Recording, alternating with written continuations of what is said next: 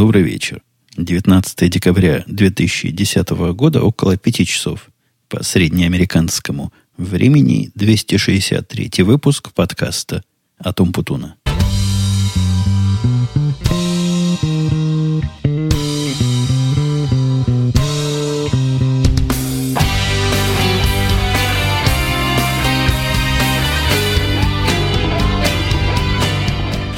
В соответствии с взятыми на себя капиталистическими обязательствами выхожу вовремя, то есть на следующей неделе, как и было обещано.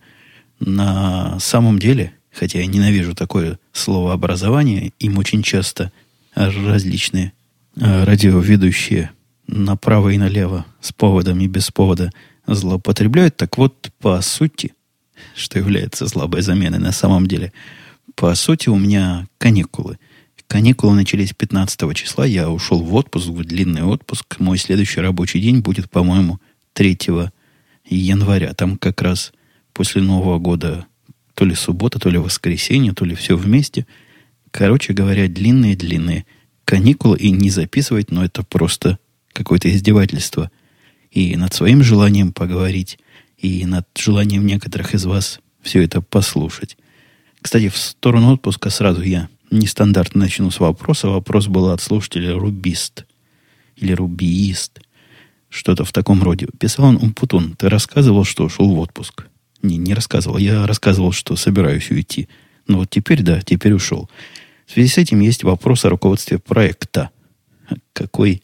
Я тут сразу останавливаюсь и сразу поправляю вопрос, потому что не руководстве проекта, а руководстве проектами, они в сильном множественном числе, их больше одного и, и даже больше десяти. Я понимаю, писал Рубис, что информация может быть секретной, но может быть какие-нибудь интересные и доступные подробности того, как ты организовал своих орлов и орлиц работать в отсутствии тимлида.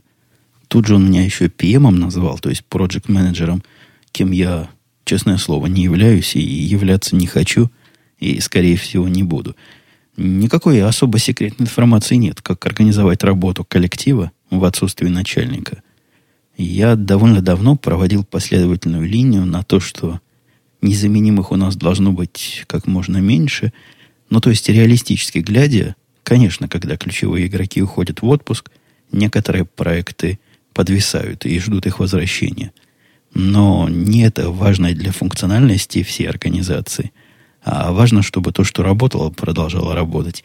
И в этом смысле я вас отсылаю к предыдущему подкасту, в котором я долго, нудно и подробно рассказывал о системах самовосстановления, о мониторинге и о прочем разном, связанном с надежностью работы. Так вот, эта надежность в идеале от человека мало зависит. К сожалению, на практике иногда получается не совсем так, поэтому, когда уходит кто-то из моих ключевых в отпуск, я пытаюсь до ухода взять у него все текущие знания, все текущие ноу-хау – и все самые горячие рецепты, как чего починить. Ну, как чего починить, понятно, он сказать не может, но хотя бы где искать концы, в случае чего. И, в принципе, эта информация публична. У нас есть система, доступная изнутри для тех, кому надо. И там можно найти практически все на тему сопровождения тех систем, хозяин которых в отпуске. Ну и хозяева систем у нас тоже люди добродушные, понимают, что часть незаменимости у них еще не вытащили, поэтому по звонку или по имейлу с какой-то, конечно, задержкой, зависит от того, где они отдыхают, могут появиться, починить чего надо и адекватно среагировать на пришедшую внезапно проблему. Вместо себя я оставил троих орлов, распределил свою нагрузку, то, что я делаю постоянно на целых троих достойных программистов. Одного из них вы даже знаете. И я не думаю, что произойдет какая-то уж катастрофа, но на случай уж совсем серьезной катастрофы я объяснил им, что можно меня находить, можно меня доставать, и можно мне звонить в случае крайней необходимости. Вообще вопрос незаменимых и вопрос организации вот такого процесса, где человек-винтик, он сложный.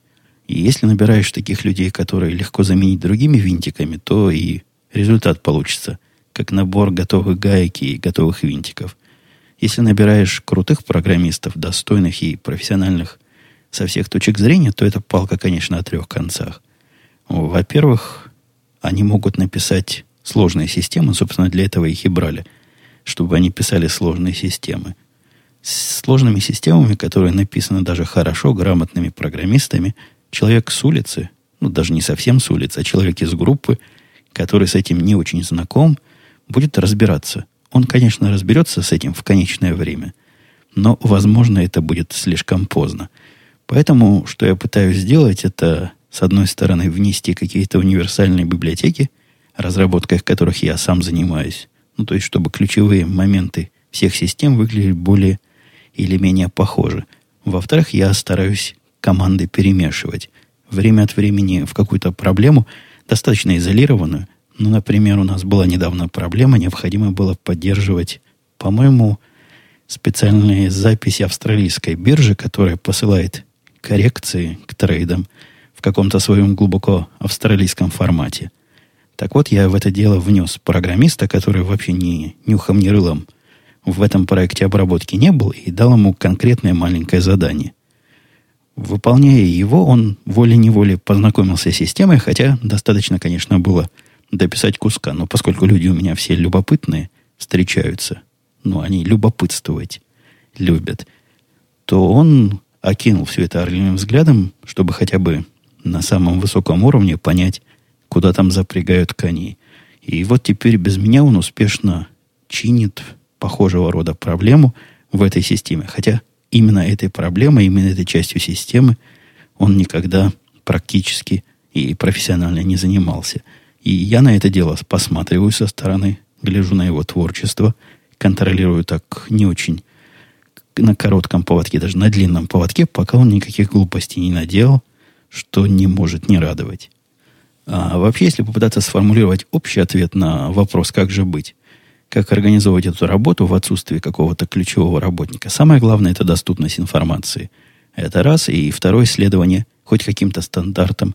Это два. Никакого третьего, четвертого и пятого рецепта я, к сожалению, вам не придумаю. Я не очень большой э, знаток систем, в которых люди пишут части, абсолютно не понимая общей сложности системы. Ну, то есть то, что называется enterprise программированием, у них в основном так и происходит. Каждый рисует свою гайку номер 8, а потом все это само собирается в систему, которая каким-то чудом работает. Нет, я, как я ж выше и доложил, пытаюсь их ввести в курс. Это, по-моему, очень полезная и правильная инициатива и позволяет им не только вот и до знать, не только как свою гайку номер 26 крутить, но и по возможности, и по необходимости они могут вполне и даже безопасно покрутить соседние гайки. Пожалуй, вот на этом мои все рабочие темы закончились, потому что на неделе у меня было всего два рабочих дня.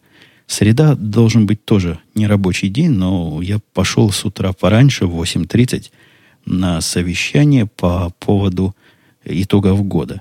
Я уже рассказывал в прошлом году, что у нас тут относительно новая традиция, когда мы выставляем оценки всем своим подчиненным, потом начальники одного уровня – собираются вместе со специальной теткой из отдела кадров и обсуждают эти самые оценки. Они должны их не просто обсудить, но и обосновать. Занятие малоосмысленное, потому что зачем мне объяснять свои оценки людям, которые с моими работниками напрямую, да и даже косвенно не особо общались. Но у них группы, да, действительно есть, которые в каком-то похожем поле с нами. У них, возможно, с моими орлами – разговоров два, может, три в год произошло. Так же самое и у меня с их орлами. То есть у нас довольно отдельные и мало связанные группы. Ну, положено так положено, и поэтому мы потратили часа, наверное, три на эти ни к чему не обязывающие разговоры, хотя, говорят, они важны. Вот отдел кадров, который просыпается пару раз в год, вот это один из его активных стадий. Они просыпаются под конец года и пытаются наводить тут всяческую активность. Мне эта активность вышла боком тем, что совещание было в 8.30, одна из групп, даже полторы группы, с которыми мы разговаривали, она в Индии находится. А вы знаете, Индия тоже не по тому времени живет, и пришлось вот такое находить. 8.30 это у нас рано, а у них даже поздно, там, по-моему, часов 12 разницы между нами и вот этим местом, из которого эти полторы группы были. Но ну, ничего, пережили. Я проснулся в 8.20, выпил кофе и даже смог чего-то сказать Меня потом похвалили, что я очень обоснованно обосновал все свои оценки. И из самого свежего, буквально вот с пылу жару, прислала, пристала ко мне моя дочка, которой она 2001 года, значит, ей 9 лет, получается, или 10. Сейчас какой? 2010. Нет, наверное, все-таки 9 лет. И вот она ко мне пристала, как просто с нашим горлу говорит, хочу в социальной сети быть. Но она не очень понимает, что социальная сеть значит. Говорит, хочу как в Фейсбуке, чтобы было. У нас в школе все в Фейсбуке, а я нет. В прошлый раз или в позапрошлый я рассказывал, что Facebook таких сопливых не пускает до 13 лет. И, по-моему, это совершенно правильно. Нечего им там делать. Там бывают порой очень странные люди. Тогда же я и задался задачей, что-то я коряво сегодня, ну, может, разойдусь, задался целью найти для дочки какой-то детский социальный сайт, типа как Facebook, чтобы был, но для детей безопасный. И вот сегодня я ей пообещал твердо, ну, раз отец пообещал, надо делать. Сели мы с ней вместе, начали смотреть, какие же социальные сайты для детей представляет великий могучий интернет. Вообще, сразу забегая к результату, скажу вам дело труба. По-моему, это поле не паханое для того, кто хочет организовать свой бизнес, потому что ни одного нормального, вменяемого сайта, вот как Facebook, только для сопливых, я не нашел. Первый, который я нашел по Гуглу, я их название не помню, вам говорить не буду, но если вам Google знаком, вы там можете написать социальные сети для детей на любом языке, который знаете, и все эти сайтики тоже найдете – так вот, первый сайт показался вполне серьезно сделанным, и я уже думал, да, нашел то, что надо, пока он для верификации не запросил номер кредитной карточки. То есть он по номеру кредитной карточки хочет понять, я ли это я, сколько мне лет, хотя до этого он полез в мой Facebook, там чего-то себя попросил разрешить, я все эти разрешения потом убрал. И я не люблю сайтов, которые просят кредитную карточку, при этом говорят, что свободные. И еще один сайт диснеевский я нашел, но он очень навороченный, очень флешовый и очень тяжелый. Даже на моем компьютере он как-то с трудом шевелился, не говоря о том, что стоит денег. Мне кажется, за социальщину платить это как-то странно. Последний, не, не последний, предпоследний сайт тоже показался нормальным. Там была регистрация через Facebook, то есть я собой регистрируюсь, а потом вношу своих детей туда. В принципе, хорошая, здравая идея – но после того, как я зарегистрировался, ввел, ввел туда дочку, зашел под ее аккаунтом, справа обнажил рекламу, и самая первая реклама, которая кинулась мне на этом дружеском для детей э, как бы сайте, он там про эту дружественность и защищенность постоянно кричит. Это была реклама увеличения, сами знаете чего, обычно увеличивают в интернетах. Как-то сразу этому сайту мы решили отказать. А последний, который мы прошли все круги ада и все стадии регистрации, он, кстати говоря, не хотел даже в Safari работать как следует. Пришлось запускать Google Chrome. Называется какой-то Виль. Не помню, какой Виль, но он какой-то известный сайт. Если даже специально зайду посмотреть, как называется. Они мне кучу писем прислали. Together Will. То есть такой деревня, в которой они все вместе должны тусоваться. Красиво сделанный, не очень тяжелый, как-то по уму э, сдизайненный, но по сложности и по навороченности он, по-моему, даже Facebook оставляет позади. Там настолько все, во всяком случае, для меня не по-человечески и непривычно, что место, в котором найти, в, найти место, в котором добавлять друзей, я так сходу не смог. По-моему, там у них многошаговая концепция такая. Только родитель может добавлять друзей, для своей дочки. Почему-то друзья предлагаются из детей моих контактов в Фейсбуке. Как найти человека, вот из школы, например. Там в одном месте оно спросило школу. И мы внесли начальную школу моей дочери, но, но как бы это и все. Она не кликабельная, эта школа. Посмотреть, кто там зарегистрирован, невозможно. Мне кажется, что необходимо знать имейлы этих людей, которые приглашаешь. Как-то это странно. И причем этим должен заниматься я как родитель. Я бы понял, если бы этот сайт позволял дочери приглашать кого попало, а потом мне, как родителю, как надзирающему, присылать на модерацию, то есть разрешить запретить. Это было бы нормально. Да и, и все остальное у них такое странненькое. Например, всякое сообщение, которое ребенок пишет, подвергается модерации. Модерация это, по-моему, идет часами. Что несколько убивает смысл такого прямого социального общения. Моя дочка написала, что она очень любит рисовать, и приложила картинку своего рисунка, и это ушло где-то часа полтора назад на модерацию. С тех пор там и стоит. И идея странненькая, согласитесь. Я, я понимаю, у них защита, они пытаются гадости всякие отсекать, но неужели нельзя было это сделать как-то более автоматически и более живо? Не знаю, мне видится, что ниша эта пустая. Я для себя не нашел никакой на полностью нормального, никакого сайта, который мог бы мою дочку удовлетворить. Она говорит, все в школе в Фейсбуке, потому что врут про возраст. Говорят, что им 13 лет и регистрируются там. Но у нас этот номер не пройдет, во всяком случае, пока. Хотя я, честно говоря, в Фейсбуке никаких уж таких ужасных личностей не встречал, но справедливости ради хожу я в Фейсбук крайне редко, исключительно, чтобы посмотреть очередные 100 человек, которые добавили меня к себе и добавить их взаимно. Вот такой я Facebook масс фолловер или фолловер. Уж, уж не знаю, куда там ставить ударение в Фейсбуках. Из моих любимых тем по поводу разговора с службами поддержки у меня сегодня только радости. Никаких гадостей не могу сказать, сплошные были радости. И я жаловался в Твиттере, что мальчик мой выговорил полторы тысячи смс за месяц. Не выговорил, переслал. И я увидел счет, и пришло на его телефон, по-моему, лишних 40 долларов.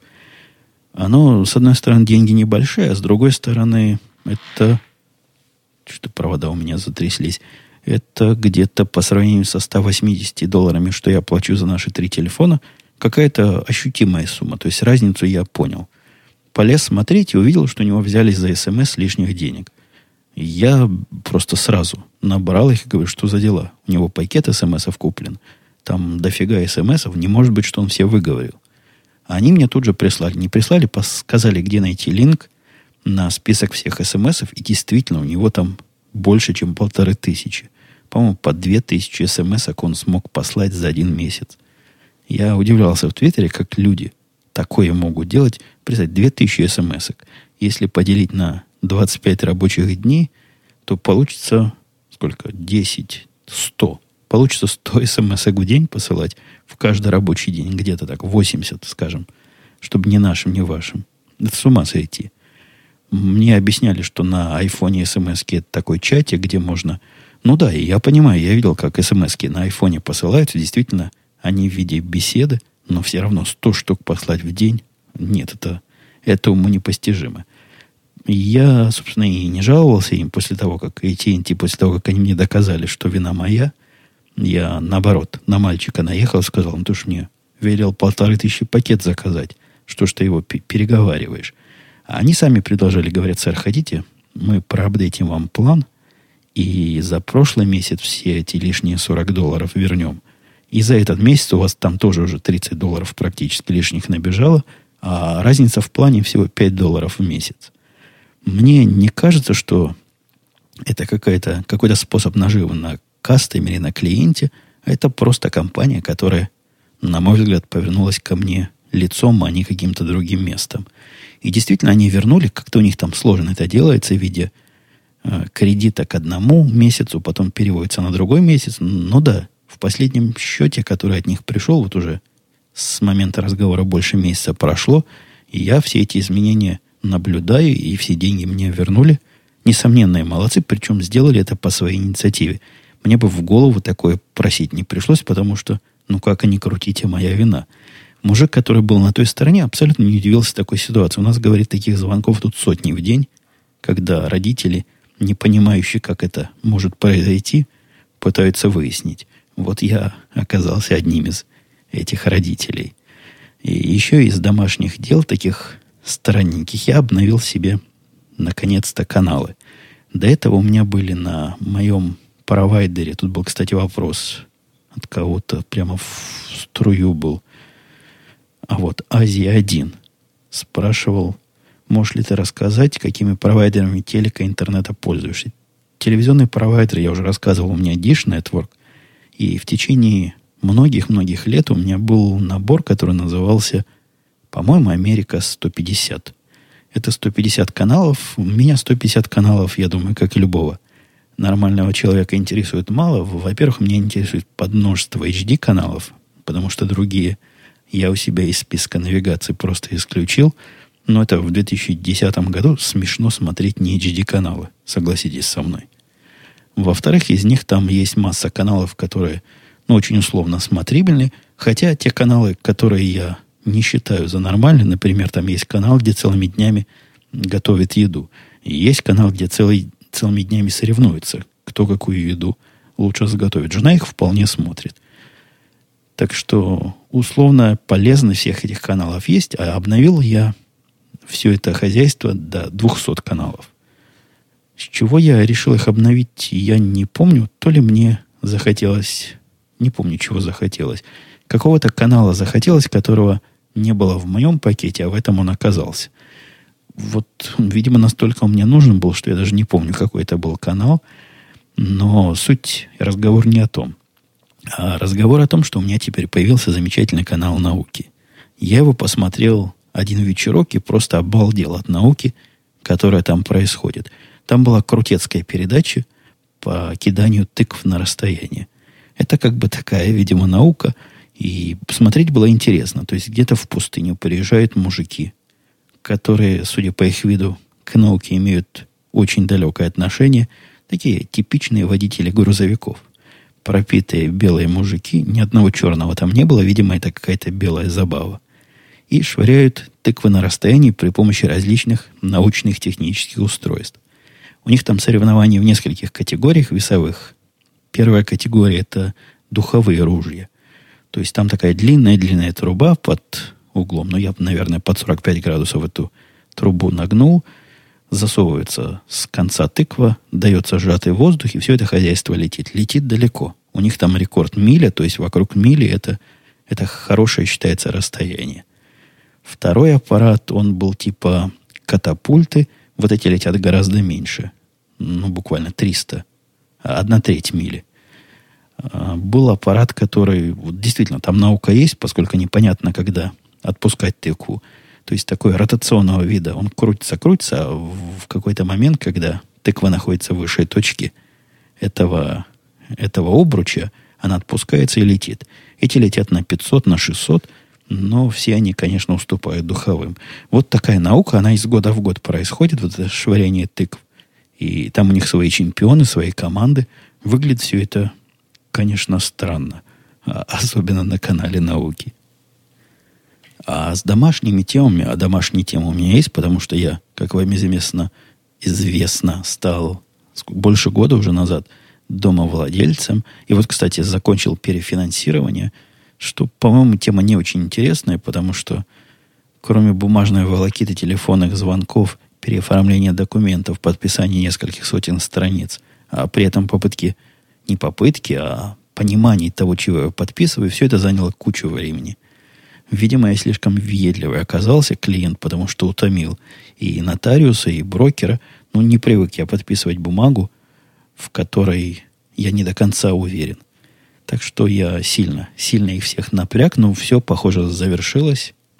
Суда старая возвращена, новая взята, и результат должен быть теоретически экономия от 200 до 300 долларов в месяц. Что, конечно, хорошо, не может не радовать. Так вот, как домовладелец, я теперь должен работать, не работать, управляться и чиниться со всякими домашними проблемками. На этой неделе у меня было целых две таких. Да, я даже задумался, две. Две проблемы. Во-первых, жена утверждает, что у меня подтекает крыша. На мой взгляд, подтекание это совсем другое смысл имеет. Но вот она утверждает, что раз вот в этом месте у тебя краска как-то отлупилась, облупилась сверху, значит, там подтекает. Никаких следов воды нет, никакая вода на мои компьютеры не капает, но жена сказала, муж сделал. Нашли мужиков, которые должны проверять крышу. С этими крышниками, которые здесь руферами называются, какая-то непонятная ситуация. Такого, чтобы вызываешь человека из сервиса, и он не пришел, у меня, по-моему, не было никогда. С этими крышниками мы пытались несколько компаний. То есть дозваниваешься в компанию, рассказываешь о проблеме, они говорят, да, вам позвонит человек, и все, и они пропадают. Понятно, в очередной раз мы им звонить не будем, потому что если они уж на этапе назначения встречи такие необязательные, то что будет дальше?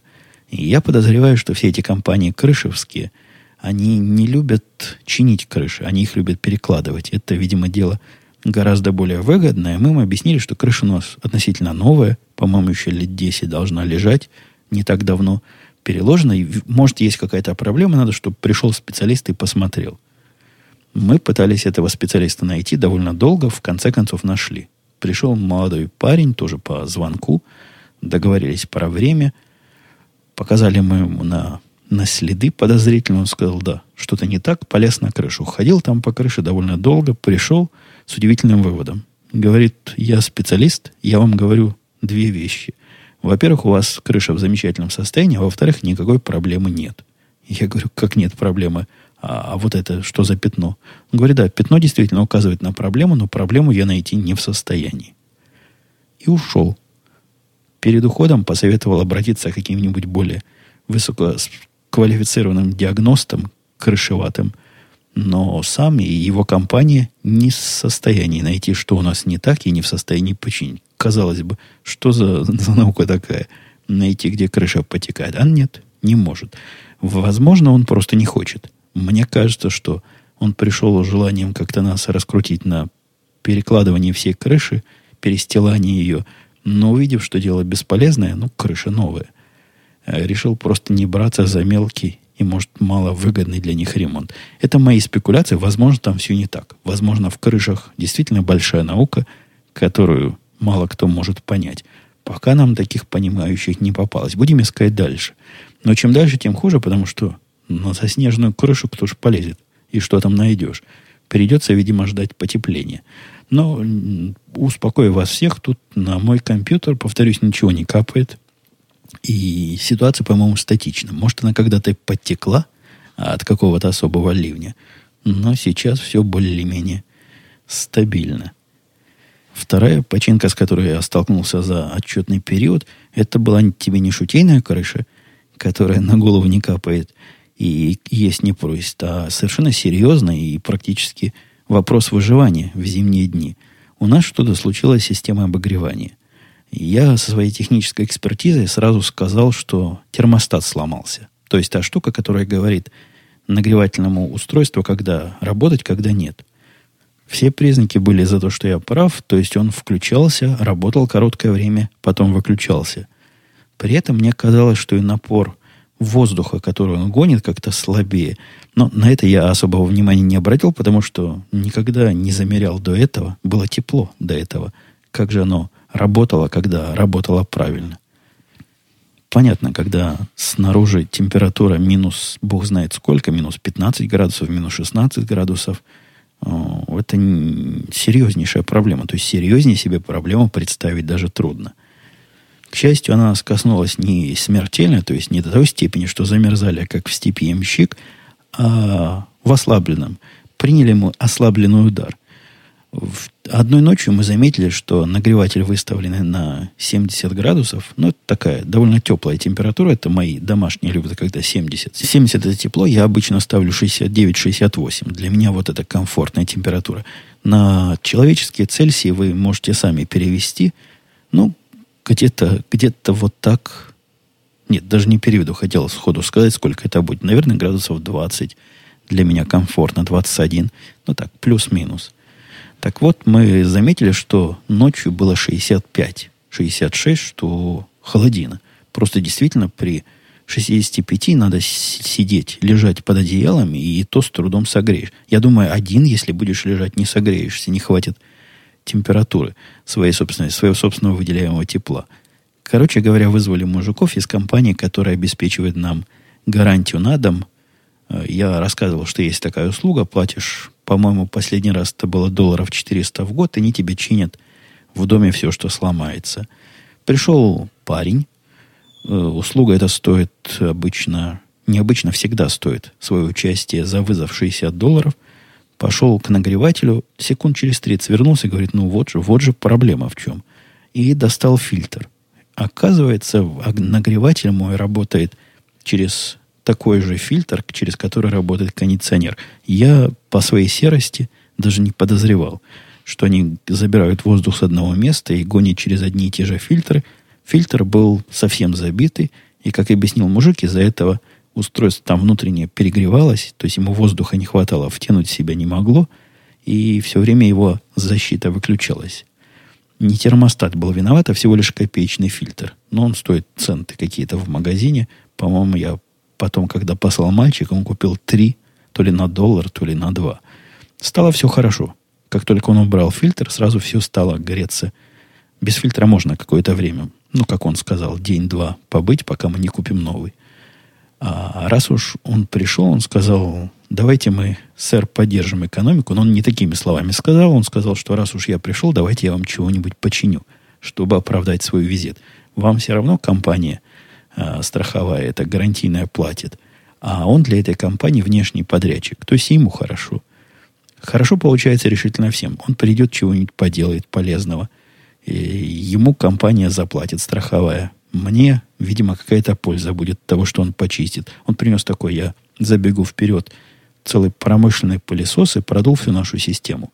Говорят, это по-любому надо делать раз в год, в полгода.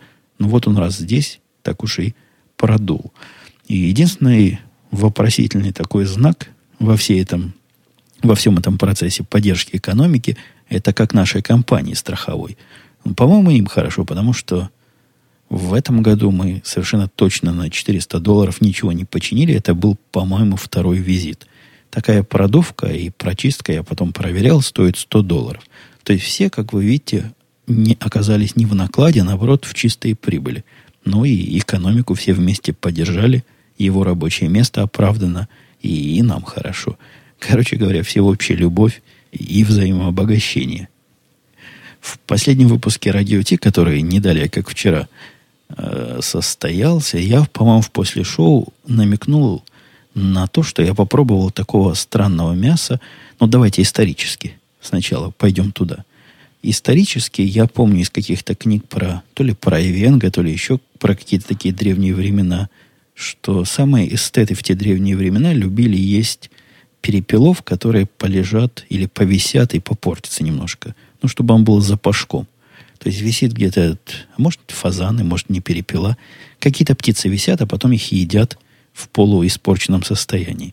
Казалось мне это дикостью и какой-то приметой тех давних и мало гигиенических времен, а оказывается нет. Оказывается, есть такое блюдо, и мне жена с удивлением об этом рассказала. В магазинах продается мясо, которое хранится там месяцами. Ну, то есть месяц можно хранить там стейк, а потом ты его берешь и ешь. Хранится оно вне холодильника на особом таком составе, там какая-то соль. Я не знаю, насколько вне холодильника, ну, наверное, не в жаркой обстановке, иначе бы червяки завелись. Короче говоря, мясо месячное считается особым изыском и особым вкусом его потом приготовить. Жена купила мне такой стейк, я так понимаю, исключительно из любопытства. Хороший большой стейк, стоил он раз в пять дороже, чем такой же, только свежий, и он там хранился месяц. То есть он месяц ждал своего часа. Я этот стейк пожарил, поел. Ну, не скажу, что оно было не свежее. Было нормальное мясо. Сказать, что в нем есть что-то такое аховское и оховское, что объясняет его пятикратную цену, я не могу. Наверное, то ли я не такой эстет, то ли оно мало лежало. Может, ему надо полгода было полежать до полного приготовления. Но особая разница между вот этим куском мяса с выдержкой в месяц и нормальным свежим, который мы покупаем – в хороших магазинах, я не нашел. Ну, то есть, ну, совсем никакого уха. Нет, не отравился, живот не болел, все в порядке произошло. Но пятикратная цена никак в моих глазах на этот кусок не оправдана. Давайте в сторону вопросов немножко, потому что по времени, по времени положено немножко вопросов тронуть.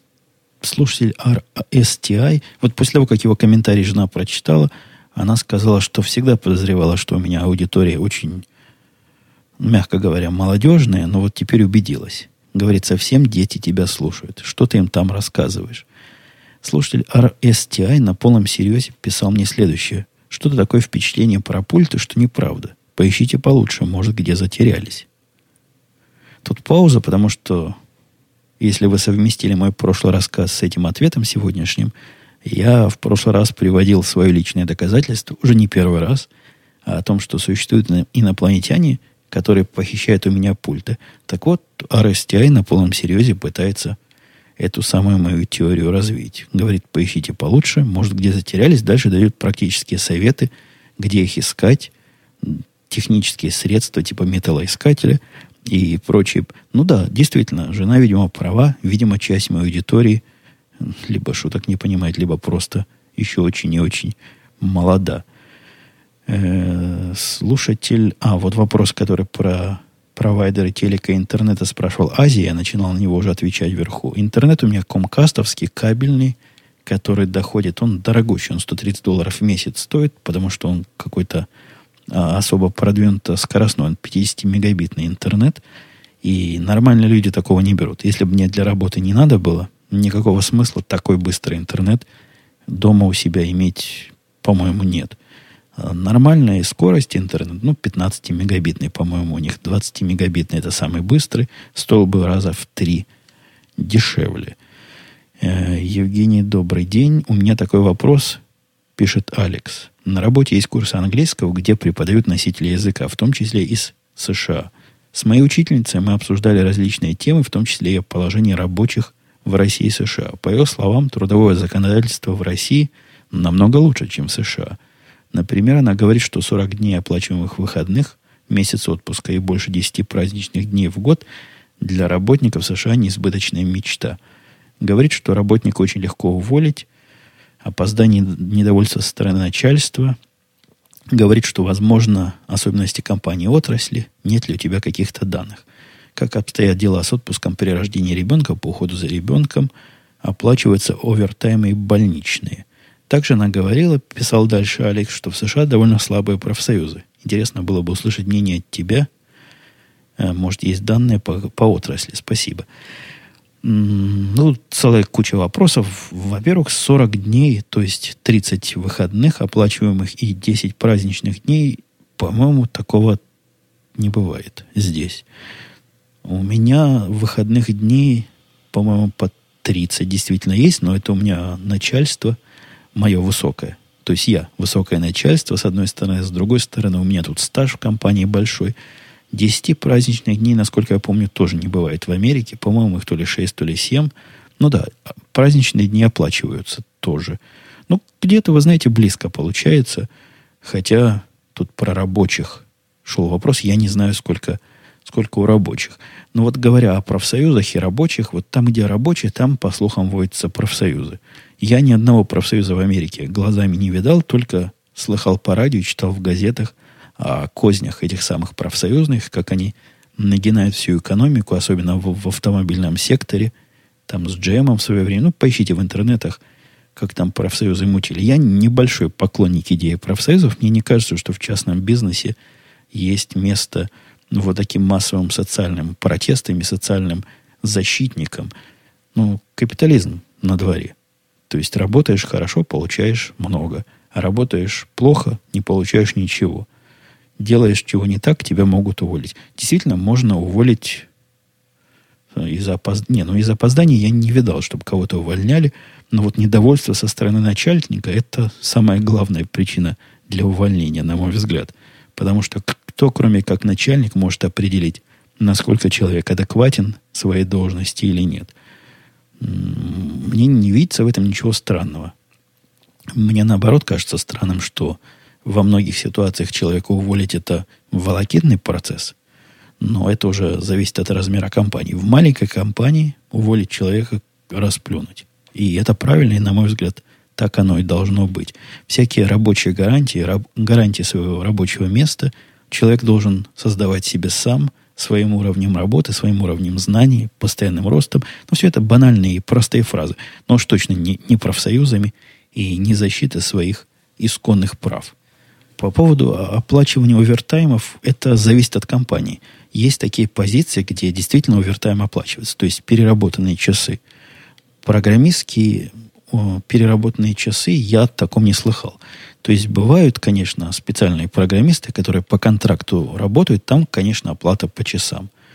Но в более-менее высокооплачиваемых позициях, в постоянных позициях, такого для программистов, насколько я знаю, не бывает. И мне кажется, это было бы странно, если бы такое было.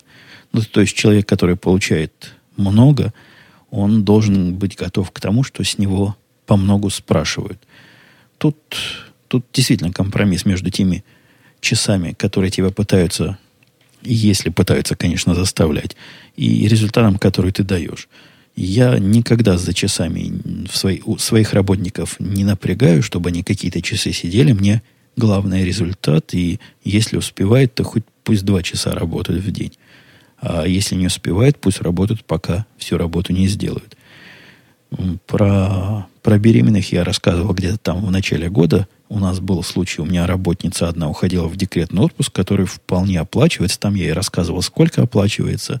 По-моему, месяца два. Она в этом отпуске была, а потом брала еще продление на дополнительный месяц. Э, слушайте, Ром Сер спрашивал, как, насколько я понимаю, пишет он, вы работаете в центре Чикаго, а живете за городом. Бывали ли вы когда-нибудь в этом самом центре в поздние вечерние часы, выходные дни? Не производил ли на вас этот даунтаун впечатление мертвого города? Ведь если люди в основном приезжают в центр ради работы, то выходные там должно быть пустовато. Ну, там есть разные районы. Вот самый центр города, он вполне живет, и я про город Чикаго говорю, он вполне живет и в выходные дни, там есть где развлечься, молодежь там в больших количествах э, шастает туда-сюда, ничего там страшного нет, на улицах не убивают, не раздевают. Веселенький такой центр. Я знаю, бывают разные центры, но Чикаго, при том, при всяких слухах, которые про него ходят в мозгах моих слушателей, там вся мафия, говорят, из Чикаго произошла, Аль Капоне тут на каждом углу промышляет. Нет, вполне, вполне приятный центр города, причем не только тот самый центр, который даунтаун, а есть особые такие центры, в которых народ тусуется, они географически не центры города, не являются такими небоскребными районами, но вполне и вполне себе городские кварталы. Хотя, конечно, есть районы, в которые я и днем бы не хотелось мне туда попадать. Я, по-моему, в Янке после пьянки рассказывал, как я тут недавно, оптимизируя маршрут, приехал уж в такое странное и такое страшное гетто, что мне и днем там было не по себе. Первым делом я заблокировал двери и старался на знаках стоп не особо останавливаться. Там светофоры не водятся, там только знаки стоп, но было странновато.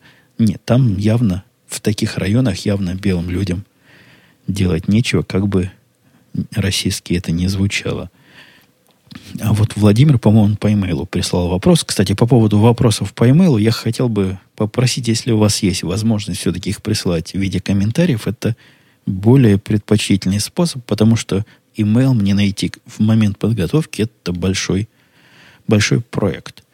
Он куда-то вниз туда спрятался, его надо разыскивать, либо сразу как-то метить. Целое дело – а к подкасту, который находится на сайте podcast.umputun.com, легко там увидеть, во-первых, что уже другие люди спрашивали. Можно дать плюсик, минусик за вопрос, который кто-то э, задал, не вы, но кто-то другой, и поднять его шансы попасть в эфир. Это действительно действенный способ. Я на эти плюсики, минусики вполне смотрю. А еще с имейлом, да, задумался. Еще с имейлом проблема. Я не всегда понимаю, это вопрос личный. То есть человек чего ожидает? Чтобы я ему написал письмо в ответ? На это, прямо скажем, шансов немного. Либо озвучил в подкасте. Вот явно вопрос, вопрос кого? Владимира, который по имейлу пришел явно не для личного использования, потому что он тут спрашивает разное. Как вам обращается, пишет Владимир, подчиненный? По имени босс-шеф, может быть, по имени-отчеству, или вас так и зовут Умпутуном? По-моему, во всех компаниях, во всех компаниях, в которых я видел, американских, все друг к другу обращаются по имени. Чтобы вот приходить там мистер Иванов или мистер Петров, или, ну, отчество здесь нет, по имени отчеству никак. Или просто по уважительному сэр. Сэрами называют, да и мистерами, и людей незнакомых. А так по имени. Конечно, никаких кликух поганых нет, хотя у меня есть некие, некие работники, которых э, невозможно называть по имени, потому что имена у них невыговариваемые. Невыговариваемые имена. И у них есть такие никнеймы, но они практически официальные. Я про индийцев говорю. У индийцев, вы знаете, имена длиннючие. Я не то, что их записать, я их выговорить даже не возьмусь. Поэтому для разговорной практики существуют облегченные версии. Вот индийцев, моих, по-моему, два у меня индийца, и индийцы, индейка, у которых сокращенные версии имен. Но вот это единственные клички, которые приняты в рабочей среде. Не, конечно, никто меня там умпутуном не называет, да и выговорить им такое странное звукосочетание будет не так, чтобы просто. Кто администрирует ваши сервера, про это я рассказывал.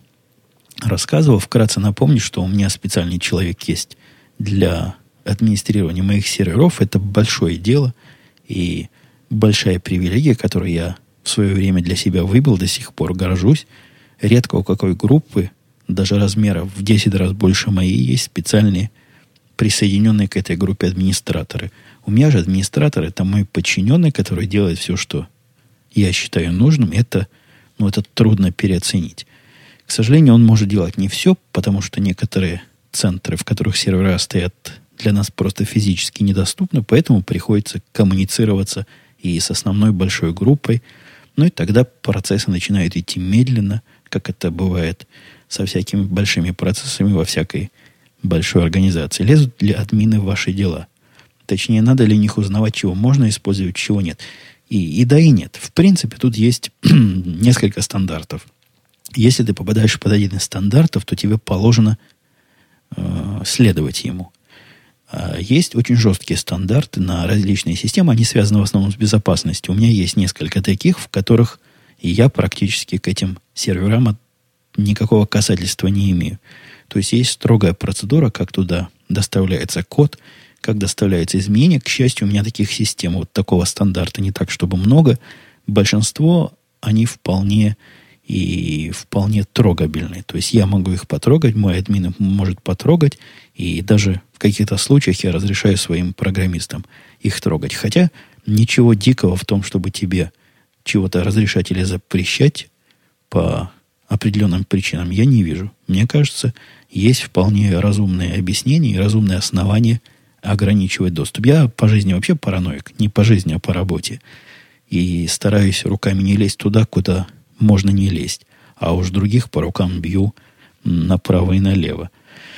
Там у него еще дальше вопросы с маком связанные, но это мы оставим, потому что они даже мне не особо интересны. Я подозреваю, что и вам будут не особо любопытны. Вопрос из прошлого подкаста Андрей. Судя по, по тому, как у меня стоит это в Evernote, по-моему, это тоже был email, спросил вопрос, на который я даже затрудняюсь ответить. Но, может, в процессе его прочтения придумаем ответ. Здравствуйте, Евгений, писал Андрей. Хочу задать вам вопрос для подкаста, который, надеюсь, будет интересен и слушателям. Одному уж точно. Интересно было бы узнать, помог ли подкастинг вам в личном росте и в жизни вообще. Или это бесполезное хобби. Не получилось. То есть я пока читал, ответ не придумал. Я не знаю, как он может помочь в личном росте. Вот, цели такой помочь в личном росте я не ставил. В, каком, в каком-то смысле он, конечно, помог. То есть я теперь могу... Да я и раньше мог говорить часами без остановки, но теперь я могу это делать с микрофоном перед губами. Насколько это достижение большое, я не знаю. Никакого роста в сторону стать радиоведущим я себе не наметил. Так что, боюсь, с точки зрения Андрея, это может быть бесполезным хобби. Хотя для меня это, это развлечение. Это, это вовсе не инструмент достижения каких-то целей. Но если считать целью развлечься самому и развлечь автоматически этим самым другим, ну да, тогда, тогда есть какая-то польза у этого хобби.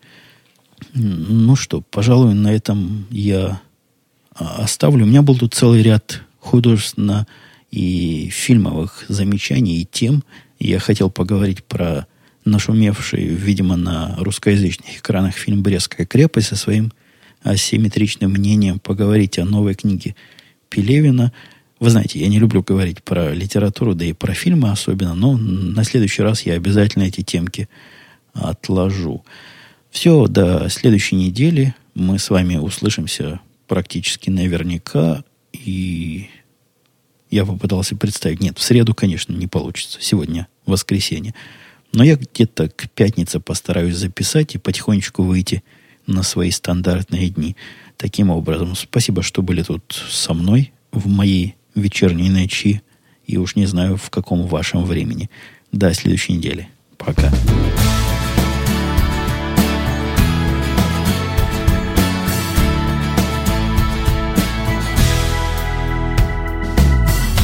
One of these days I will pack my bags and run. Yeah, I will pack my bags and run. Oh, been spending my time to please everyone around, but now I'm out of this town. Cause now the wind is blowing my way, and I'm learning to fly. And as I'm drifting on the highway,